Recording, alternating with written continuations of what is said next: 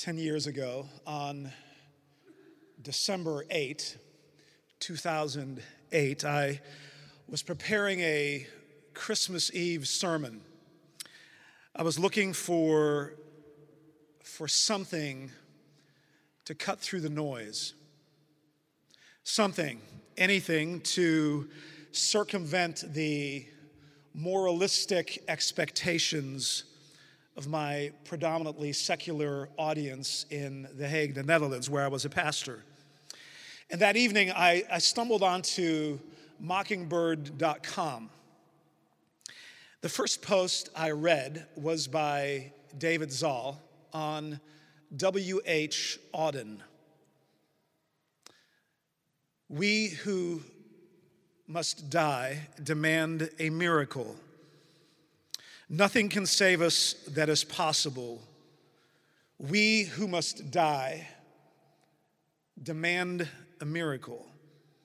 Uh, the moment I read that, I, I immediately knew that David understood exactly what was at stake. I knew that, that Mockingbird understood the torment of the insufficiency of everything humanly attainable. Nothing can save us that is possible. We who must die demand a miracle. Now, fast forward a bit to April of 2012. I felt a gravitational pull from The Hague to New York City just to be at this Mockingbird conference, uh, just to be with other people who who have discovered their own limits and who want to push grace to the limit. I imagine that you are at Mockingbird today for, for that very same reason. Now, this is why today I, I relish the opportunity to, to introduce you to 19th century Dutch theologian Herman Friedrich Kohlbrugge. Now, I believe Kohlbrugge understands our need for a miracle better than anyone I've ever read. Kohlbrugge knows that nothing that can save us is possible. Now, chances are you've never heard of Kohlbrugge. Little of what he has written has been translated, but for, for what it's worth, uh, Karl Barth believed that Kohlbrugge deserved to be mentioned in the same sentence as John Calvin and Martin Luther. Barth believed that Kohlbrugge, even more so than the reformers, had plumbed the depths of sola fide and thought through all its logical entailments like no one else before. Now, speaking of Karl Barth, he actually once described the gospel as an impossible possibility. The gospel is both possible and impossible. The salvation is possible, but, but nothing that can save us is possible. We need, we need a miracle. So, in that, in that one phrase, impossible possibility, we have, we have what might be uh, the, the most popular word in the American vocabulary possible. Wouldn't you agree that that's one of the most popular words ever? And we have also what I think is quite possibly the least popular word in our vernacular impossible. I think Muhammad Ali's famous and oft quoted line impossible is nothing could be our American creed. Uh, case in point, I won't tell you where I saw this. It wasn't in the mail quite yet, but the AARP, the American Association of Retired Persons, carries the slogan, real possibilities. And if you ever go, some of you have gone to their website, you will know that the, the, the website will say real possibilities, no limits, no aging, make the most of each day. And it is, and, and here's what killed me It's smack dab in the middle of the ads for blood pressure medicine and memory loss and cholesterol suppressing solutions. Oh, how we want this to be true. Impossible is nothing. This morning, I want, I want to show you how H.F. Kohlbrugge exposes our infatuation with the possibility cult. Now, allow me just to sketch the briefest of historical backgrounds. Herman Friedrich Kohlbrugge, uh, born on August 3rd, 1803, in Amsterdam, the Netherlands. And he died on March 5, 1875, in Elbersfeld, Germany. Now, notice that location. Kohlbrugge was born and raised in the Netherlands, but he ends up living and ministering and then dying in a small town backwater in Germany. Not because he wanted to, but because he was exiled because of division in the church. Here's how it went down. On, uh, on Pentecost Sunday, May 13, 1826, Kohlbrugge was a 23 year old seminary intern at a Lutheran congregation in Amsterdam. Kohlbrugge could not believe the rationalistic inanities of Pastor Uckermann's Pentecost sermon. Uckermann preached the moralistic spirit of the age, self satisfied virtue signaling, immanentist secularism, void of the supernatural life of God. And Uckermann breathed not a word about the spirit of Pentecost.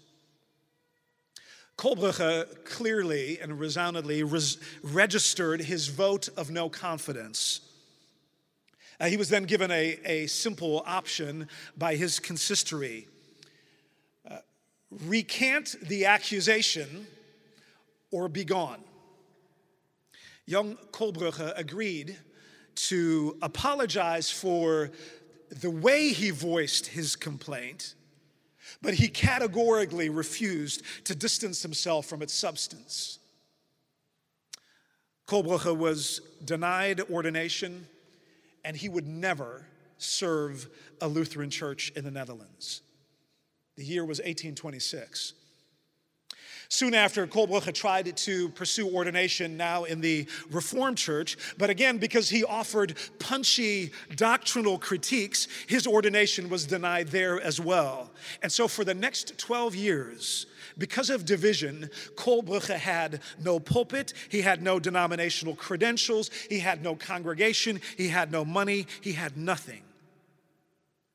And this is actually only the beginning of a long list of setbacks and disappointments and, Kohlbrugge, and, and heartbreak that Kohlbrugge had to endure. After three years of marriage, his wife dies. Uh, he suffers poor health. He gets passed over for professorship in, at the University of Leiden because of theological division. He has to bury two children He's then exiled to Germany, and instead of ministering in the Netherlands, instead of having a pulpit in the Netherlands, which he desperately wanted, he ends up in the small village church in Elbersfeld. And except for the occasional pulpit supply, he never did full time ministry or was ordained in the Netherlands. He died in Germany. Now, the, the, the unfair opposition he faced was, was so pervasive and so humiliating. At one point, he's walking down the street in Utrecht, and a bunch of hooligans decide to throw him into a canal just for sport because they had heard their parents talk about the theological divisions in the church. I could spend the, uh, the entire allotted time enumerating all the ways that Kohlbrugge's heart was breaking, but but this morning, I want to focus on one life altering moment in, in Kohlbrugge's experience. On the morning of December 7, 1833, he was in his study and he was preparing a sermon on Romans chapter 7, verse 14. Now, the, the first time he read through the passage, it said, For we know the law is spiritual, but I am carnally sold under sin. For we know the law is spiritual, but I am carnally sold under sin. It, it, it didn't register, it didn't make much of an impression at all. But when Kohlbrugge returns to his study later that evening, he, he rereads it and he has a completely different insight. Now he sees that it says, For we know the law is spiritual, but I am of the flesh, comma, sold under sin. Now, Kohlbrugge had never realized that that verse only made sense if it had a comma. It, it is not, I am carnally sold under sin, but it is, I, I am of the flesh, comma, sold under sin.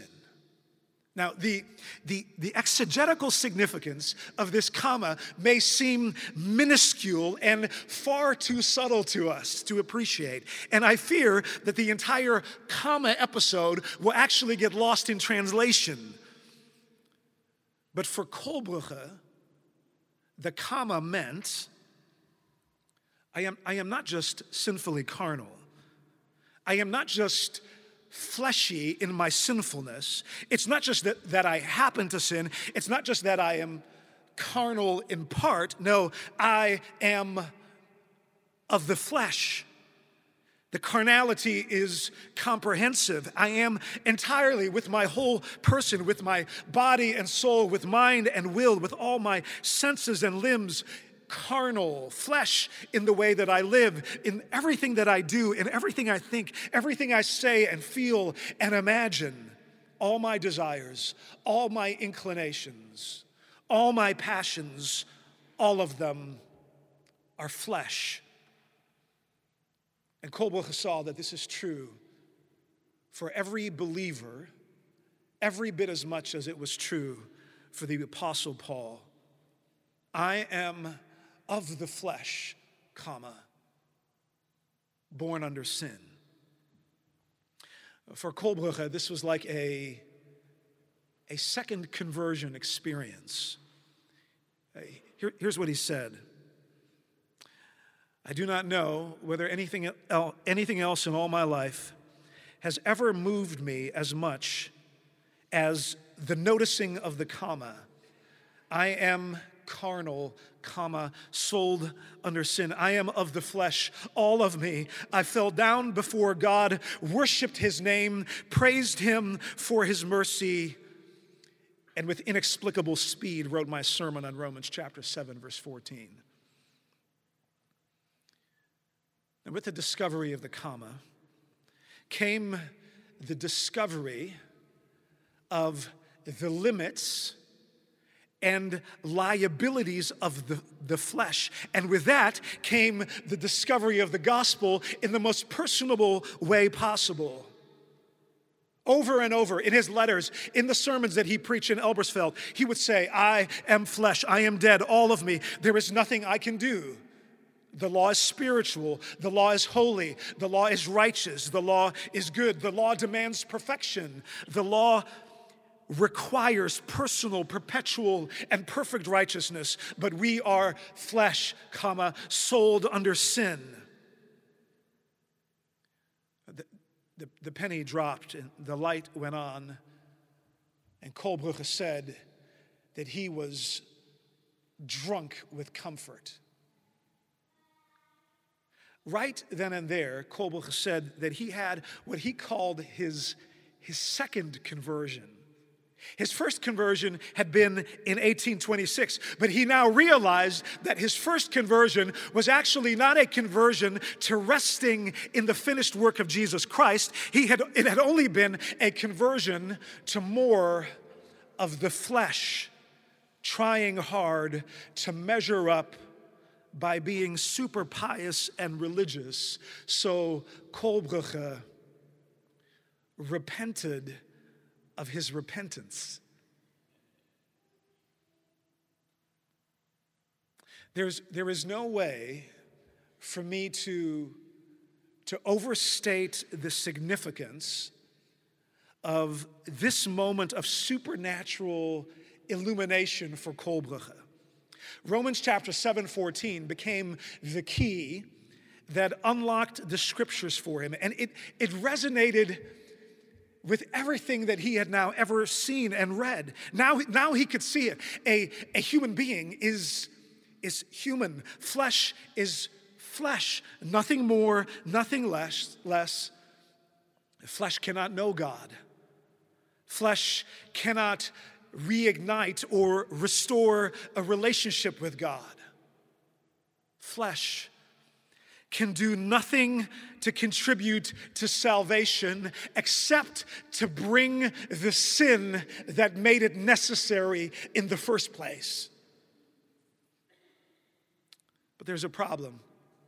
The flesh doesn't just give up. The, the flesh, as you and I well know, uh, wants something, pretends to be something. The flesh wants to be a somebody. The flesh wants glory. The flesh wants to look good. The flesh fondly dreams of moral and religious fitness. We fondly dream of lives of power and lives of purpose and lives of progress, lives of resolute decisions for lifelong devotion. The flesh is confident in the flesh. Kohlbrugge began to think through the implications of the comma. Now, at the, at the time in the Netherlands, uh, spirituality was marked, on the one hand, by a navel gazing, super spiritual piety, and on the other hand, by this super spiritual, intellectual dogmatism. That was the division. And Kol could see it now. On the one hand, angsty piety, desperately trying so hard to be a little better. And on the other hand, angsty dogmatics, obsessive about a perfectly manicured theological system. For Kol it was all flesh. The, the super orthodoxy and the hyper spirituality was nothing more than a mighty fortress against our God so that everyone inside the fortress was safe from the onslaught and the assault of redeeming grace. But it was actually nothing more than a spiritual and theological attempt to keep God at arm's length and to save ourselves. Oh, the flesh is stubborn. As Kol said, the old monk refuses to die. The flesh refuses to let go of the illusion, the glory story of becoming a super duper spiritual person. person. The, the flesh perpetually dreams of a mystical arrangement of self improvement. Oh, the flesh fondly dreams of keeping the law, but Kohlbrugge knows when you, when you live from the flesh, you feel good as long as you act good. You feel close to God because you are trying really hard. You feel good about God because you're going to church. You feel moderately optimistic because of your devotions and your fair to middling track record, morally and ethically speaking. You've got the feels because you're pious. You feel good because you have a doctrinal system in place that is purpose perfect. You feel good because you have crossed your doctrinal T's for tulip and dotted your theological I's for irresistible grace, and it is now your only comfort in life and in death. But Kohlbrugge said, Give it a rest. What are you trying to do? You are flesh sold under sin. Kol would have none of it. He, he left no room for a bottom up subjectivity that tries to attach its security to anything other than Christ alone. As all a believer can do is, is rest in the finished work of Jesus Christ. The flesh is dead, and your life is now hidden with God in Christ. All offers of religious performance, all self purification systems, all spiritual step ladders, all sanctification mechanisms are the philosophy of the devil. Flesh is nothing more than a refusal to accept the gospel. The flesh wants to be on the payroll as God, God's indentured servant. The flesh wants to go Dutch with God.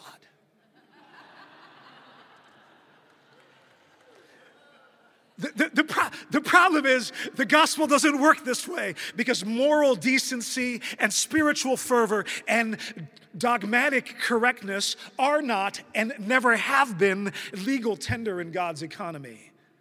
The flesh wants to keep up appearances with God, but the kingdom of God does not arrive through a human thingamajig. It is a stunning and miraculous work of God. Well, now, now at last I can explain the, the quirky little title of my talk. Let not conscience make you linger. Kohlbrugge's comma. A few months ago, I heard the modern hymn, Come Ye Sinners, written by Joseph Hart and Matthew Smith. Uh, I want you to listen carefully to the fourth stanza. Let not conscience make you linger nor of fitness fondly dream. All the fitness he requires is to feel your need of him. This he gives you, this he gives you. Tis the Spirit's rising beam. Oh, let not conscience make you linger, nor a fitness fondly dream. Kohlbrugge would say, Stop dreaming of your fitness. Stop dreaming about measuring up. Stop dreaming about being good enough, spiritual enough, holy enough, doctrinally accurate enough. Stop dreaming of your piety. Stop dreaming of your personal spiritual progress. Let not conscience make you linger, it is slowing you down. It is worrying you. It is making you anxious. It is holding you back. The law is convicting you. The law is spiritual. The law is holy. The law is perfect. So why fondly dream of the flesh becoming perfect? Believe the gospel. Let not conscience make you linger. To his dying day, Kohlbrugge believed the Heidelberg Catechism was right. I'm going to read to you question and answer 60. How are you righteous before God? Only by true faith in Jesus Christ. Even though my conscience accuses me of having grievously sinned against all God's commandments, the law is spiritual, of never having kept any of them, the law is spiritual, and of still being inclined toward all evil, the flesh, without any merit of my own out of sheer grace, God grants and credits to me the perfect satisfaction, righteousness, and holiness of Christ as if I had never sinned nor been a sinner, and as if I had been as perfectly obedient as Christ was obedient for me. All I need to do is accept this gift with a believing heart. When Kohlbrugge discovered the comma, he found freedom and mind blowing joy. This is the impossible possibility. Sinners are declared holy. Religion is not supposed to work this way. God justifies sinners. The sinner is righteous. We could have never and would have never come up with a religious system like this.